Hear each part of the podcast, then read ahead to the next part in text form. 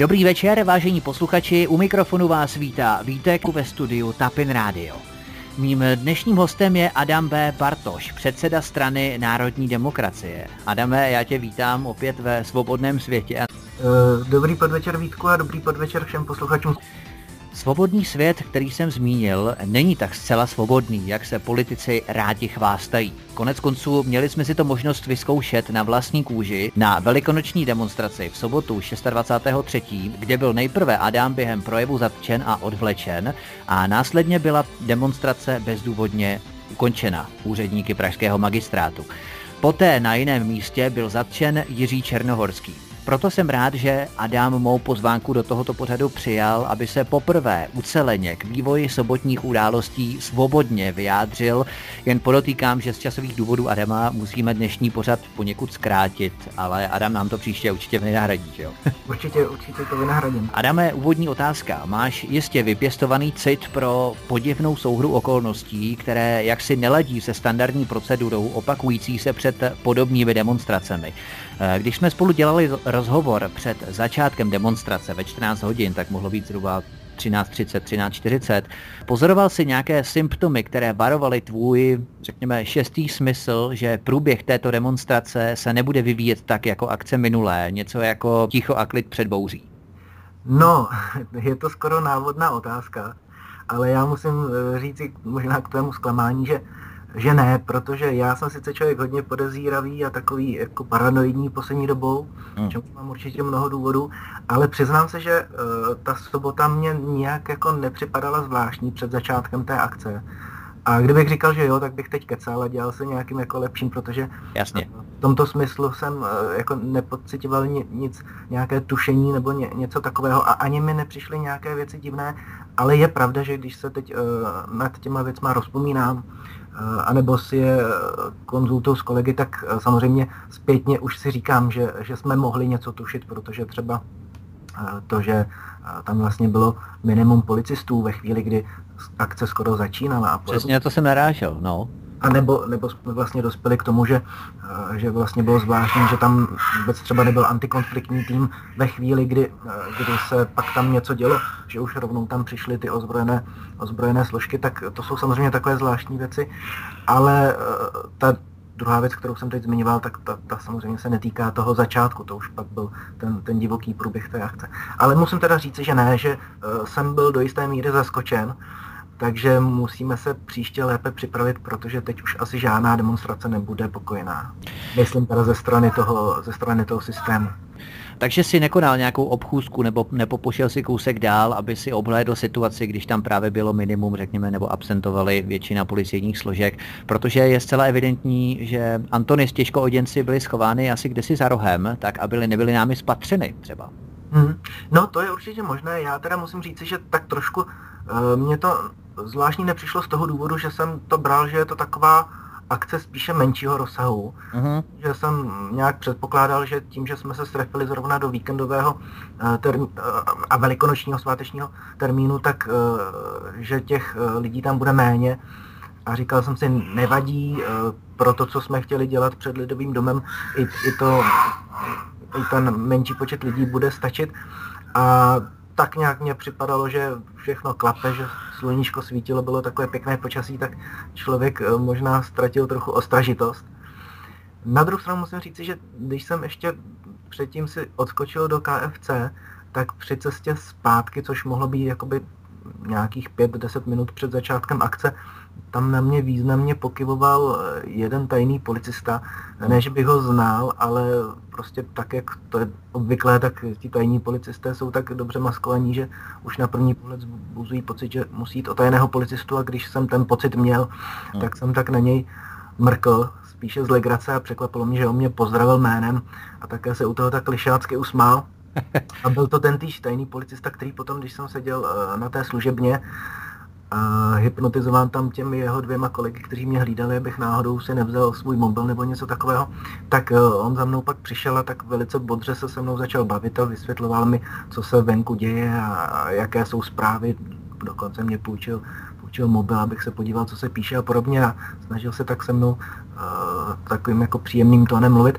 Tak ale samozřejmě to byla věc, která zase až zpětně mě dochází, že byla zvláštní, že, že jsem měl takový jakoby pocit potom, že asi určitě musel něco vědět nebo tušit, že, že se něco stane.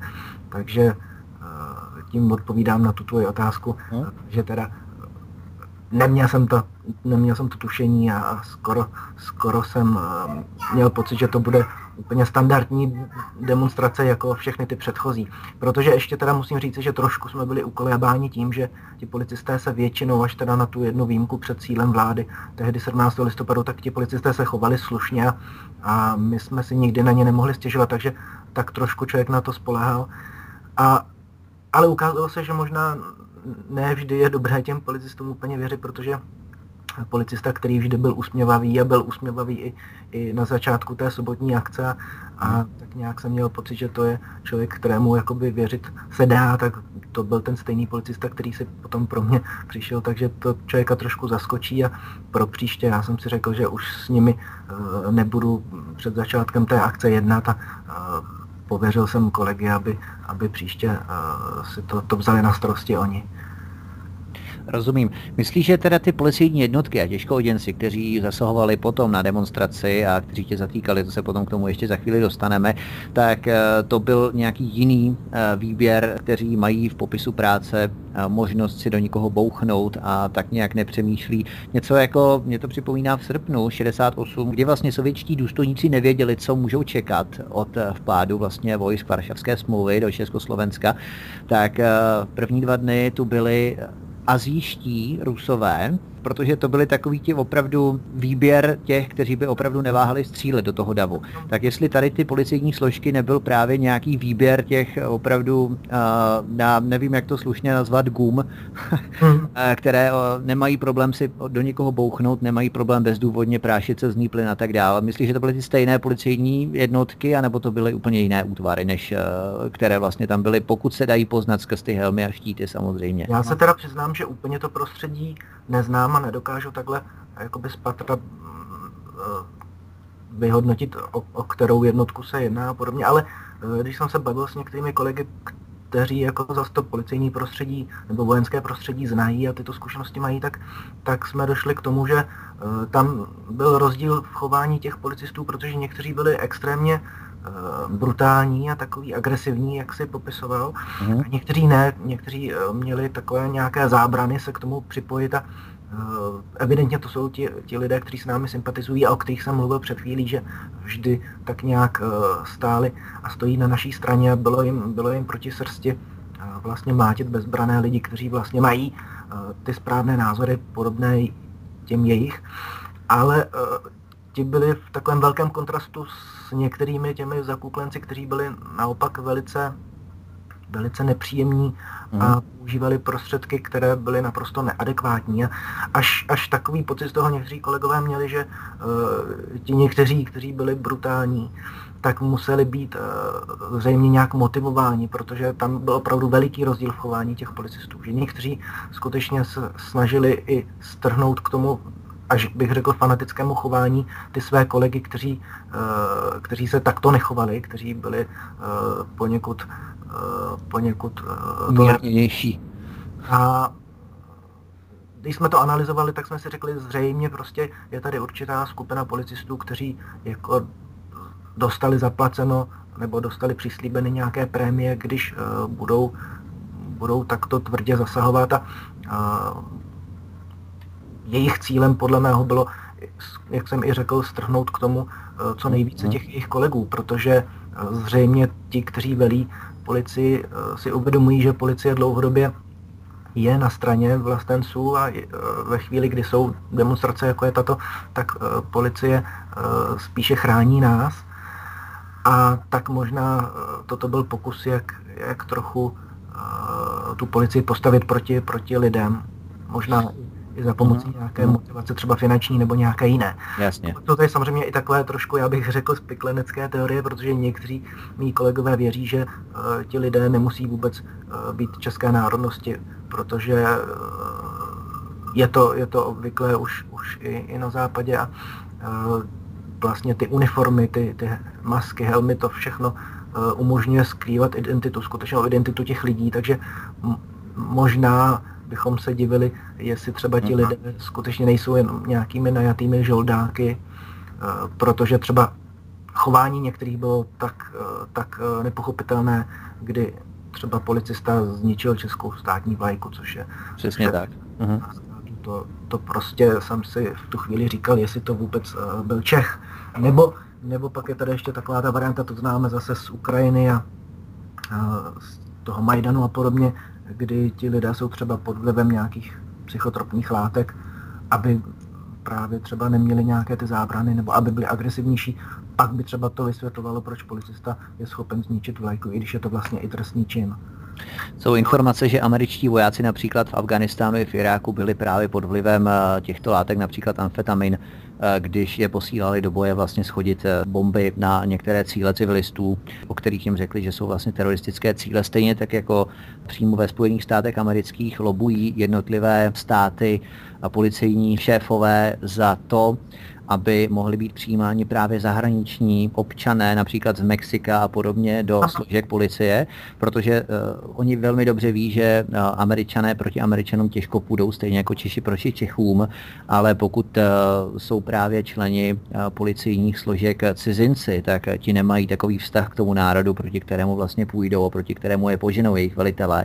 To znamená, že uh, je to daleko snažší je potom manipulovat a řídit proti lidem, přesně jak jsi říkal. Mm-hmm. Souhlasím naprosto. Fajn, začal si tedy projev, kde si zmínil jednu základní skutečnost, a to tu, že minule se střílelo slepými náboji, zatím. Eh, co si tím přesně myslel, pokud se k tomu chceš a můžeš vyjádřit? Třeba, že ještě do nás islámisté nestřílí ostrými náboji ze samopalů, nebo co si tím přesně myslel? Uh, já neříkám, že jsem tím myslel něco konkrétního, ale samozřejmě toto všichni tušíme, že uh, ta věc, jak se vyvíjí, nebo ty, ty okolnosti a události kolem nás, jak se vyvíjejí, přece nemohou asi skončit nějak dobře. A ve chvíli, kdy, kdybychom se postavili a bránili, bránili svoji zem před nájezdy těch, eh, těch lidí, těch vetřelců, tak uh-huh. zřejmě s holýma rukama uh, tu zemi neobráníme. Takže v tomto smyslu uh, jsem to říkal, protože tak nějak tuším, že se k nějaké občanské válce schyluje. A neříká se mě to snadno, není to samozřejmě věc, kterou bych si přál. Udělám všechno pro to, nebo budu se snažit se svými kolegy udělat všechno pro to, aby k něčemu takovému nedošlo. Ale když se podíváme na tu situaci v Evropě, tak to je tak katastrofálně špatná. Uh-huh. A mám pocit, že Česká republika asi těžko bude moci být nějakým ostrůvkem a že se jí zřejmě ty události také dotknou velice významně a k nějakým střetům dojde. My pak budeme nuceni na obranu eh, použít prostě nějaké zbraně nebo použít tu fyzickou sílu. To, v tomto smyslu jsem, jsem to řekl jako něco, k čemu nevyhnutelně spějeme. Potom si pronesl historickou skutečnost, že za vlasti zradu následuje trest nejvyšší, což je u nás ve výjimečných případech doživotní, kromě tedy těch 25 let. A to je ta věta, kvůli které si byl zatčen. Nejprve se tě, Adame, zeptám, eh, pronesl ty tu větu i v jiném tvém projevu? Padla někde, zazněla někde jinde i? Já mám takový pocit, že jsem to řekl už několikrát, eh, možná víc než, než jednou. Mám pocit, že jsem to řekl i na té minulé demonstraci před Loretou. A v jistých obměnách toto slyšíme kolem sebe Eh, naši, naši, naši kolegové, sympatizanti, lidé, kteří sledují ty demonstrace na, na Facebooku, eh, ti píší tyto věci, mají na to stejný názor, je to vlastně něco, co, co všichni eh, víme, co je nám jasné, co je jasné i z historie, takže jsem v podstatě jenom vyjádřil ně, ně, něco, co je v takovém kolektivním vědomí uh, naší společnosti, ale vůbec společnosti jako takové, protože uh, všude v nějakém civilizovaném světě se to vždy řešilo takto, že za vlasti zradu byl ten trest nejvyšší. A já teď nebudu říkat, co je tím trestem nejvyšším myšleno, nechám, nechám ty uh, chytré hlavy, ať se nad tím spekulují, nebudu jim příliš pomáhat.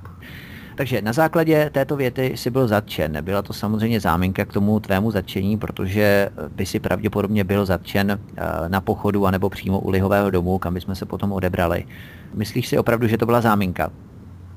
Eh, já ještě než odpovím na otázku, jestli to byla záminka, tak bych eh, reagoval na to, čím si začal, protože já si nejsem úplně jistý, jestli to zadržení bylo kvůli této větě. ono mohlo být kvůli nějakým větám předchozím, protože tam samozřejmě byla nějaká časová prodleva, než ti policisté ke mně došli, než si řekli, že teď už teda pro něj půjdeme. Jasně. Zřejmě tam předtím byla i nějaká komunikace ze strany těch magistrátních úředníků k policii, takže tam muselo proběhnout několik minut toho, kdy oni vyhodnocovali a pak se dali na pochod a než ke mně přišli. Takže já trochu pochybu o, o tom, že to byla ta věta, kterou si zmiňoval, protože tu jsem řekl v podstatě pár vteřin předtím, než ke mně přišli. Ale na druhou stranu si myslím, že to skoro ani nemusela být žádná věta z toho projevu, protože jednak mám pocit, že jsem neříkal nic tak příliš ostrého nebo ostřejšího, než, než v těch projevech minulých. A za druhé bych souhlasil s tím, co si naznačil, nebo na co se ptáš, že to byla jenom záminka, protože uh, oni skutečně chtěli tu demonstraci nějakým způsobem narušit a, a rozložit a toto by jim posloužilo jako, jako dobrý nástroj k něčemu takovému, protože uh, když uh, mě odvedli, tak pak samozřejmě tam nastala taková chvíle, kdy uh, spousta lidí byla překvapena, zaskočena. Ale, a to musím teda poděkovat všem, ukázalo se, že ten tah nevyšel, protože ti lidé se velice rychle zpamatovali, jednak někteří se snažili tomu mému odchodu nebo odvlečení zabránit a, a jiní zase pokračovali v tom skandování a rozhodně se nepodařilo to, že by eh, ti lidé najednou byli zmatení a začali se rozcházet a trousit se domů.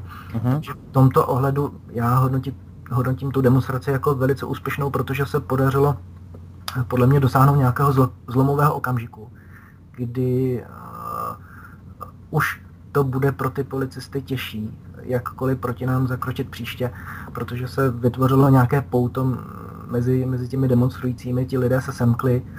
A to semknutí bylo tak velké, že je neopustilo ani po několika hodinách, takže ty věci, které následovaly potom, to, čemu my teď pracovně říkáme procházky po Praze nebo vlastenecké procházky, tak to bylo něco nádherného a ukázalo se, že to je určitá taktika, na kterou je policie krátká. Takže teď jsem možná trošku zabrusil do dalších témat a možná jsem utekl z té, z té původní otázky, ale to nevadí, to nevadí. Jsem odpověděl na všechno, co se ptal. Když k tobě ten policista přikročil, odebral ti mikrofon, co přesně ti sdělil a došlo k nějaké konfrontaci mezi tebou a policisty, protože předpokládám, že si nechtěl s nimi dobrovolně odejít. Tedy popiš nám, jak to probíhalo bezprostředně poté. Já se přiznám, že jsem teda žádný odpor nekladl. Ono jako klas odpor policistům uh, se moc nevyplácí, protože oni mají potom uh, záminku použít nějaké prostě donocovací prostředky a podobně. Uh-huh. A já se tedy přiznám, že jsem si toto užil uh, v podstatě nedávno. Já teda jsem tu věc nemedializoval, ale uh-huh. dostal, jsem, dostal jsem od policie uh, pěstí do obličeje při jedné příležitosti a, a byly to takové věci nepříjemné. Takže a navíc uh, jsem teďka v takové situaci, kdy uh, jsem ne, nepravomocně odsouzen, takže mně se v tu chvíli promítlo hlavou to, že uh, jakkoliv to je prostě věc podle mého soudu nezákonná ten postup policistů, tak v tu chvíli jsem to vyhodnotil tak, že s těmi policisty jsem v zásadě šel, protože jsem si řekl, je jich tam na mě víc. Eh, když bych se bránil, tak eh, ničím, ničím tomu neprospěju a podobně. Eh, navíc jsem si vybavil tu situaci, kdy loni v létě podobným způsobem odešel s policisty Marian Magác z té demonstrace na staroměstském náměstí. Uh-huh. A tak trošku jsem sázel na to, že když člověk prostě nějakým takovým, jak to říci, seriózním způsobem k tomu přistoupí, tak, tak to tak to prospěje té věci, že je to takové důstojnější, než, než se s těmi policisty nějak rvát. Jako na to ten čas podle mě ještě, ještě nepřišel. To je, to je jedna, jedna část té odpovědi. Co ti, co ti přesně ten úředník řekl, respektive policista, když tě zatýkali? To se přiznám, že teď nejsem asi úplně schopen rekonstruovat. Bylo to něco v tom smyslu, jako se objevuje teď v médiích, že některé mé výroky se dostaly za hranu. Něco, něco takového, byla to taková, taková fráze, ale nemám úplně pocit, že šlo o takovou tu standardní zatýkací formuli, kdyby člověku sdělili, proč, proč je teda zadržena, proč, proč musí s nimi někam jít. Jo. Bylo to všechno tak hodně rychle a skoro bych si myslel, že tam úplně to neproběhlo standardně. A zajímavé teda bylo, že s těmi policisty jsem skoro musel utíkat, protože oni mě odváděli tak velice rychlým krokem, až skoro to bylo v poklusu, takže já jsem byl nucen tím, že byli po mé pravici i levici a když bych nespolupracoval, tak by mě skoro možná i nesli. Hmm. Takže jsem byl nucen s nimi tak jako poklusávat uh, tam za roh a potom tou ulicí do kopce, tou krakovskou, takže to vypadalo trošku komicky. A jsem si zpětně říkal, proč mě tady uh, radši třeba neposadili do nějakého auta, neodvezli, protože bylo, bylo z toho evidentní, že chtějí, abych rychle zmizel a aby ta situace pro ně možná nepříjemná netrvala příliš dlouho, takže... Teď jsem to chtěl říct, no. To, hm? To, to šlo takhle klapem a uh, já se teda přiznám také k tomu, že jsem moc nevnímal, co se kolem mě děje, jenom jsem samozřejmě nějaký ten rozruch kolem, nebo za sebou, uh, za sebou viděl a slyšel a viděl jsem i také to, že někteří lidé, kteří uh, jakoby běželi za námi a chtěli ty policisty zastavit, tak ti byli samozřejmě tak jako brutálně různými chvaty sejmutí a odstrčení, odhození a podobně. Takže to bylo to, bylo to jediné, co si z toho nějak jako pamatuji a pak jsem právě zakoušel takové krušné chvíle eh, na té služebně, protože jsem vlastně nevěděl, co se, co se na tom Václavské náměstí děje. Já musím říct, že jsem tam byl teda naprosto v bezpečí, v podstatě jsem jenom seděl na nějaké eh, lavici a tři, čtyři hodiny tam čekal, takže na rozdíl od těch lidí, kteří eh, byli mláceni obušky nebo nějakými, nějakým pepřovým sprejem dostávali zásahy do očí, tak já jsem byl, až mě to je takové skoro nepříjemné to přiznat, takové naprosté, takové naprosté bezpečí. Hmm. Ale jedin, jediné nepříjemné na tom bylo, že jsem vlastně nevěděl, co se děje, jestli ta demonstrace pokračuje, nepokračuje, jestli byla rozpuštěna, jestli se vydala na pochod. Prostě to odříznutí od toho, to bylo na tomto jakoby psychologicky hmm. nejtěžší. Oni tě potom odvezli na služebnu do Krakovské, nebo rovnou do té Bartolomějské? Ne, běželi jsme tím pokusem do Krakovské Eh, ulice a tam je nějaká služebna té druhé části té ulice. A tam jsem seděl asi tři hodiny a musel jsem vydat všechny věci z kapes, položit je na stůl a dva policisté tam prostě na mě koukali a hlídali mě, abych se prostě nehnul a, a podobně. A neustále se čekalo na nějaké pokyny eh, z toho, co jsem tak jako vyrozuměl z té jejich komunikace, eh, takové trochu jako úsečné, krátké, tak bylo jasné, že oni nevědí přesně, proč tam jsem a že se čeká na nějaký pokyn ze zora. Mluvili o kriminální policii, která by měla přijít a, a vlastně až po třech hodinách, když ten jeden z policistů někam odešel a zase se vrátil, tak vítězoslavně mě oznámil, že už konečně ví, co, co jsem nebo co se mnou je. A sice, že jsem zadržen pro podezření ze spáchání trestného činu podněcování k nesnášenlivosti nebo k nenávisti nebo něco takového. E, čili proč to říkám? Jenom proto, e, že vlastně e, až nějaká chytrá hlava ze zhora musela po třech hodinách těm policistům říci, proč mě vlastně sebrali. Jinými slovy, mám pocit, že to asi není úplně standardní postup, protože nejdříve policista by měl vyhodnotit, že dělám něco špatného a na základě toho mě zadržet a ne mě zadržet a potom přemýšlet, na co to naroubovat. Hmm. Když také mě byl sdělen ten paragraf, tak já si tedy nevybavu, že bych nějak podněcoval k nějaké nenávisti nebo nesnášenlivosti, ale uvidíme, co s tím pánové udělají. Zřejmě to bude mít nějaký, uh, nějaký, nějakou dohru, nějaký dozvuk, protože uh, pak uh, po těch třech hodinách jsem byl teda převezen v poutech do Bartolomějské ulice a tam na té služebně Eh, mělo dojít k výslechu, ale já jsem samozřejmě využil toho práva eh, odepřít výpověď, takže v zásadě ten policista se nic nedozvěděl a nezbylo mu v tu chvíli nic jiného, než, než mě teda propustit v 18 hodin 40 minut.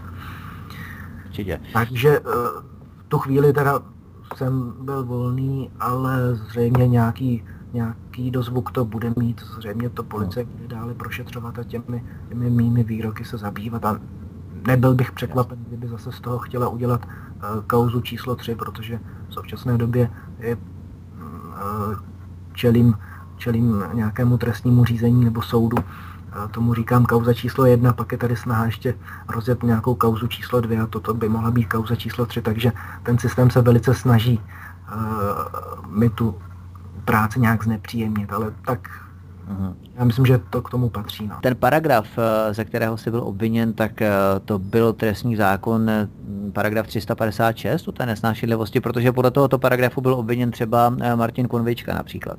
Paragraf 356, no. Jo, je to on. Jo. No, no to je klasika, no. Ale já jenom teda bych ještě řekl jednu věc, abych to uzavřel, protože já nechci hmm. příliš rozebírat tu věc kolem toho, že jsem byl na té služebně, protože mě to zase nepřijde až tak Jasně. zásadní.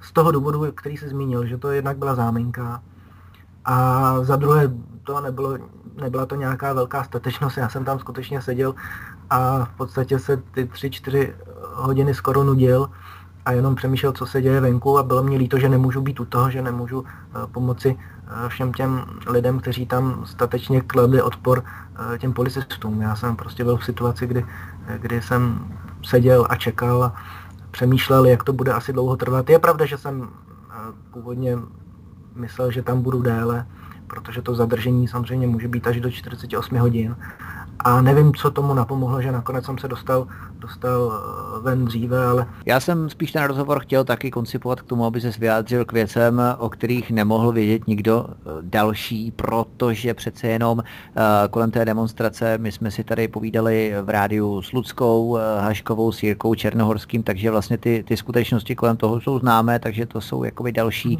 aspekty. Ale přikročme tedy k té demonstraci samotné. Co si myslíš o tom, že byla demonstrace demonstrace předčasně ukončená. Vlastně kdy ti tato skutečnost byla sdělena a kým, že byla ukončena? Eh, já jsem se jí dozvěděl od toho tajného policisty, jak Aha. jsem mluvil na začátku, že on pak eh, přišel asi po dvou hodinách a začal mě vysvětlovat, eh, jaké jsou novinky teda z terénu. A tak trošku takovým posměšným způsobem hodnotil to, co se tam děje, protože se zřejmě snažil ve mně zbudit nějaký pocit, že, že to je fiasko, že se to celé rozpadlo a že tam ty skupiny, skupiny eh, demonstrujících vlastně jenom tak bloudí na zdař Bůh a ne, nevědí, co vlastně, co, mhm. co dělat a nemají žádný cíl a směr. Takže v tu chvíli se přiznám, že to na mě trošku působilo. Měl jsem, měl jsem uh, takovou, takovou obavu, že se to skutečně podařilo rozbít. Ale o to větší radost jsem měl potom, když jsem se dostal ven a jednak jsem viděl asi 60-70 lidí, kteří čekali ještě pořád eh, ve tři čtvrtě na sedm té Bartolomějské ulici na to, až se dostanu ven. To mě moc potěšilo, že vydrželi tak dlouho, i když předtím napochodovali tolik kilometrů. A potěšilo mě to, že jsem potom vlastně slyšel ty různé příběhy a historky a, a, a vyprávění, jak to všechno probíhalo a, a vlastně slýchám až doteď. A seznamu se s těmi věcmi skrze ta videa, kterých je, tak, jsou takové mraky, že jsem je ani všechna nemohl vidět, takže hmm. z toho jsem měl největší radost, že vlastně to, to, z čeho jsem se obával, že se ta demonstrace úplně eh, rozbila, tak to se nestalo. Naopak eh, si myslím, že pokud ta policie spoléhala nebo chtěla docílit toho, aby demonstrace byla fiaskem, tak nakonec dosáhla pravého opaku, že nás ještě více zradikalizovala a fiaskem eh, dopadl podle mého soudu ten eh, její zásah. Já nevím, čím to bylo, protože určitě tam se hrálo eh, roli více vlivů, ale například to, že oni nebyli, nebyli připraveni na tu, na tu taktiku těch procházek, to je prostě něco, z čeho mám ohromnou radost, že se vlastně podařilo nám ten ten systém a nebo ty, ty represivní složky toho systému nějakým způsobem přechytračit nebo Přesně tak. si obalamu. Hezky, hezky po Česku. Z toho mám velikou radost. Já myslím, že kdo tu procházku nezažil, kdo tam nebyl, tak to opravdu nepochopí. To byla opravdu úžasná atmosféra i s přihlédnutím ke skutečnosti, že vlastně během té procházky se k nám přidávali i další lidé, což by třeba no. před půl, tři čtvrtě rokem nebylo. Jo? Ty lidi chodili pohodově po těch krámcích, po tom nakupování v sobotu a tuhle sobotu se k nám přidávali. Jo? Což je taky něco neuvěřitelného. Já jsem také slyšel, že v jednu chvíli bylo eh, na pochodu více lidí než na samotné demonstraci, takže to mě velice těší. A uděláme z toho samozřejmě do, do budoucna uh, určitou tradici. To snad není nic tajného, když to teď řeknu, protože uh, ta policie s tím určitě musí pracovat.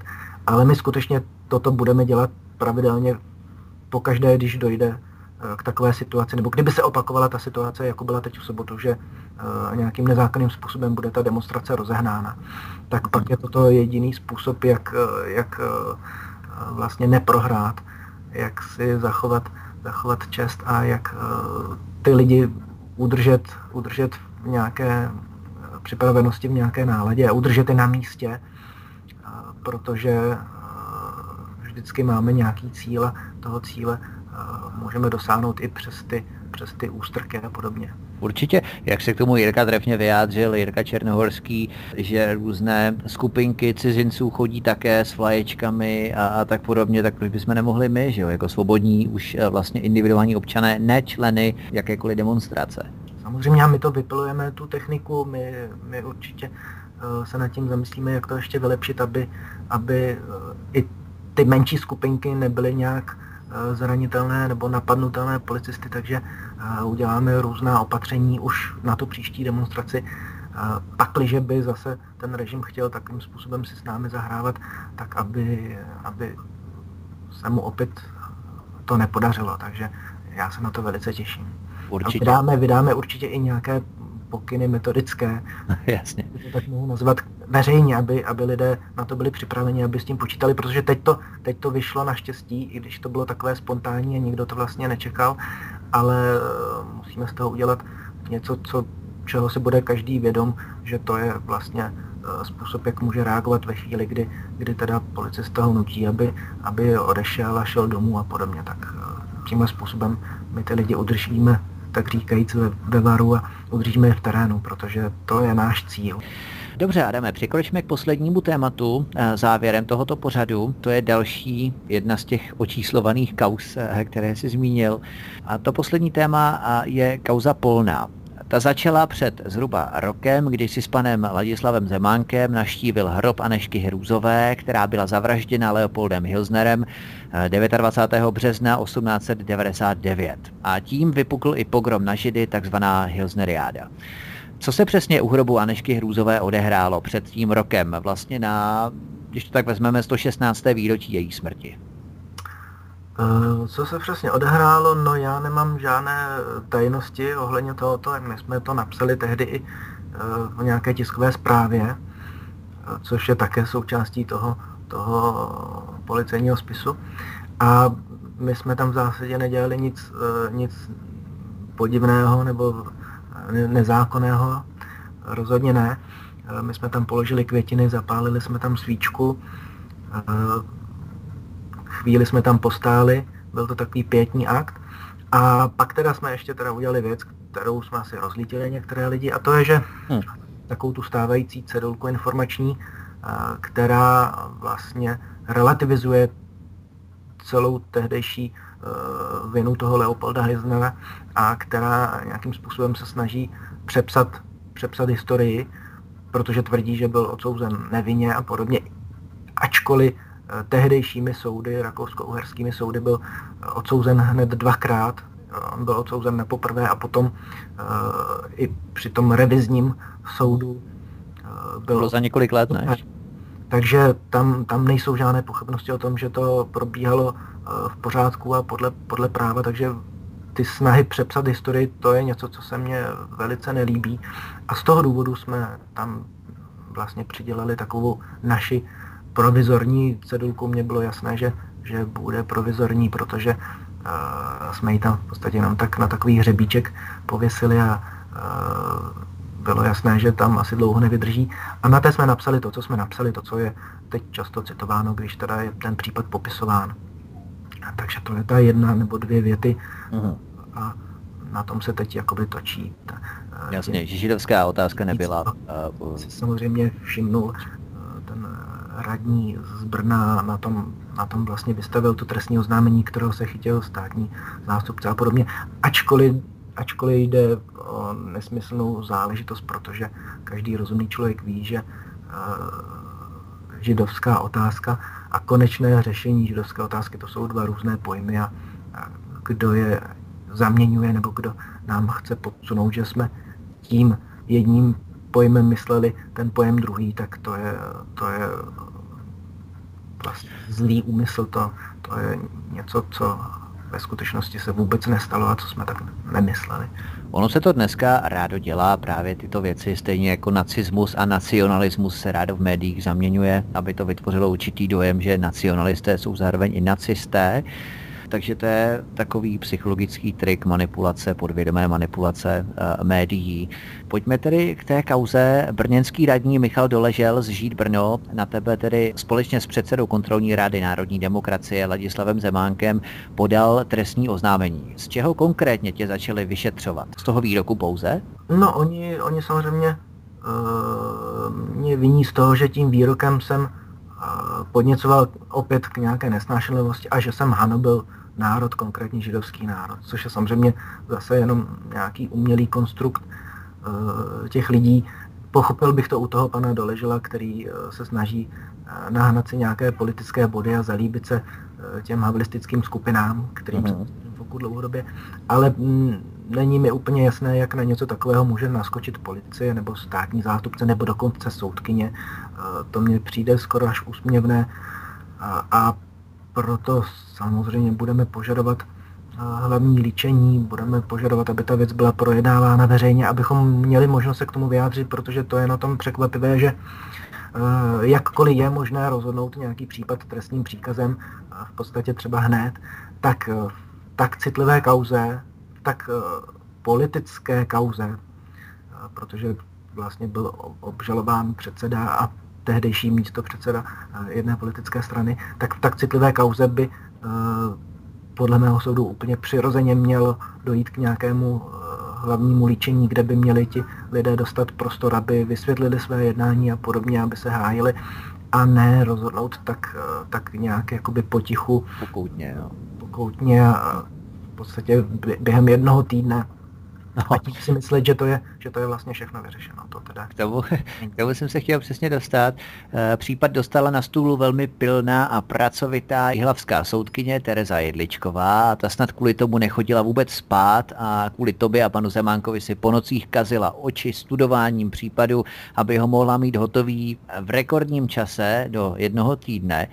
Ta jihlavská justice je stejně pozoruhodná, totiž eh, vzpomínám si před lety, eh, jak státní zástupkyně Renáta Vesecká zametala kauzy pod koberec, eh, ovlivňovala kauzu například Čunek, jestli si vzpomínáš, tuším, že to bylo roku 2007 nebo 8.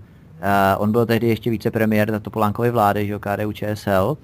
A ta Renáta Vesecká spolu s místopředsedou nejvyššího soudu Pavlem Kučerou zametali tuto kauzu pod koberec, eh, nebo chtěli zamést kauzu Čunek pod koberec a také ředitel trestního odboru nejvyššího státního zastupitelství Stanislav Potoček, a ten zařídil, aby byl případ Čunek odebrán Přerovu, eh, kteří ho chtěli dostat před soud a předán jí hlavě, kde případ tamní žalobce, to si dodnes pamatuju to jméno, Arif Salichov, hmm. pro mě zastavil. A ten byl taky z Jihlavy, takže ta jihlavská justice, to jsou nějaký rychlosoudci, ne?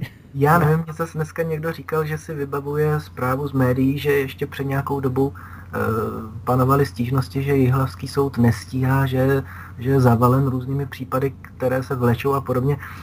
A že mu to v této souvislosti přijde komické, že ta naše záležitost byla rozhodnuta tak rychle.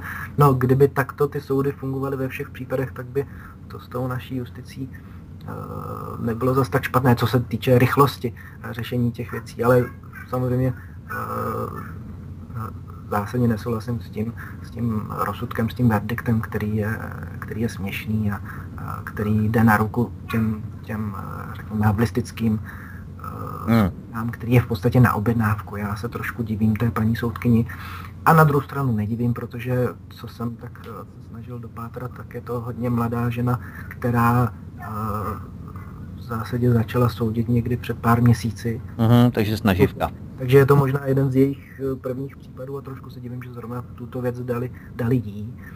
A nebo jestli nějakým losem to na ní padlo, tak to, to nevím, ale možná ani ona sama z toho není, není moc nadšená a asi z toho nadšená nebude, protože samozřejmě ten případ bude mediálně sledován nejen, nejen v České republice, ale my se snažíme a už, už jsou nějaké eh, první náznaky toho, že to zajímá i i zahraniční média, nebo zajímá to i naše kolegy, kolegy z různých politických stran a politických hnutí eh, v cizině, takže eh, ten případ bude určitě mediálně sledován. takže ten pokus celé to vyřešit nějak tak jako pokoutně, jak si řekl, během, během pár dnů, to samozřejmě byl pokus naprosto marný a lichý. Tady bude hlavní líčení a bude se to veřejně projednávat a stane se to, co možná někteří nedomysleli, když si s tou kauzou začali pohrávat, že ty tabuizované věci, to je židovská otázky a podobně, budou prostě projednávány veřejně. Já ti moc děkuji, že jsi přijal mou pozvánku účastnit se v tomto mém pořadu, v mém studiu Tapin Radio na Svobodném rádiu a vyjádřit se vlastně ke všemu, co se odehrálo v sobotních hodinách odpoledních. Děkuju. E, já také děkuji Vítku, děkuji všem posluchačům, jestli vydrželi poslouchat až, až do této chvíle. A ještě než se rozloučím, tak bych teda využil té, té příležitosti a pozval bych všechny na další demonstraci, která má být takovou náhradou za tu nezákonně rozpuštěnou, za tu rozehnanou. A myslím si, že už teď mohu prozradit, že to bude 9. dubna, čili příští sobotu, protože chceme, aby tam neuběhlo zase tolik vody aby lidé na to úplně nezapomněli, protože teď ta nálada uh-huh. je opravdu, že se to mnoho lidí dotýká, je to takové emotivní, takže uh, chceme co nejdříve to bude možné, abychom to zase byli schopni zrealizovat a udělat tomu nějakou propagaci, tak co nejdříve udělat uh, nějakou další akci. Takže nám vyšel jako nejbližší možný termín uh, sobota 9. dubna, uděláme to ve stejném čase ve 14.00 hodin a sejdeme se tentokrát už přímo uh, před Lidovým domem z toho důvodu, že tam jsme vlastně měli jít a tam nám bylo znemožněno dojít, ale taky z toho důvodu, že co jsme koukali, tak uh, pan Cempr a další ti jeho kolegové z toho druhého tábora Václavské náměstí na několik, na několik dnů dopředu a zabrali těch prostranství zase hned několik, takže nám vlastně nezbyde nic jiného, než jít rovnou k tomu lidovému domu. A já myslím, že to bude zajímavé, takže chtěl bych poprosit všechny, aby přišli a aby se nebáli, protože některá ta videa, některé ty záběry, některé ty fotografie uh, jsou takové divoké a člověk by mohl mít obavy na takovou demonstraci jít, ale my musíme ten strach překonat, protože jiným způsobem se nám zvítězit nepodaří. To vítězství, toho vítězství nedosáhneme, jak jsem řekl v tom projevu z pohodlí našich domovů, nedosáhneme ho někde od od uh, počítačových obrazovek dosáhneme to vítězství na ulici. I za cenu toho, že třeba uh, si tam s námi policie bude hrát a, a bude se snažit nás rozhnat, ale toho se nesmíme zaleknout. Ano, já samozřejmě i navzdory předchozím útrapám, které jsem prodělal v sobotu se zním plynem a tak dále na této demonstraci rozhodně chybět nebudu. Budu v první řadě mezi diváky, protože mezi diváky se nasaje právě ta pravá atmosféra, i když bych samozřejmě za páskou být mohl a proto budu přítomen i na této demonstraci 9. dubna a budu to všechno natáčet, takže také se moc těším. Přesně tak, takže děkuji děkuji ještě jednou za pozvání a přeju hezký, hezký večer všem posluchačům. Taky ti děkuji, Adame, a doufám, že se setkáme znovu. Já samozřejmě zdravím všechny posluchače a od mikrofonu vás zdraví víte. Zůstaňte s námi při poslechu dalších pořadů, které pro vás chystáme v našem vysílání. Pěkný zbytek večera.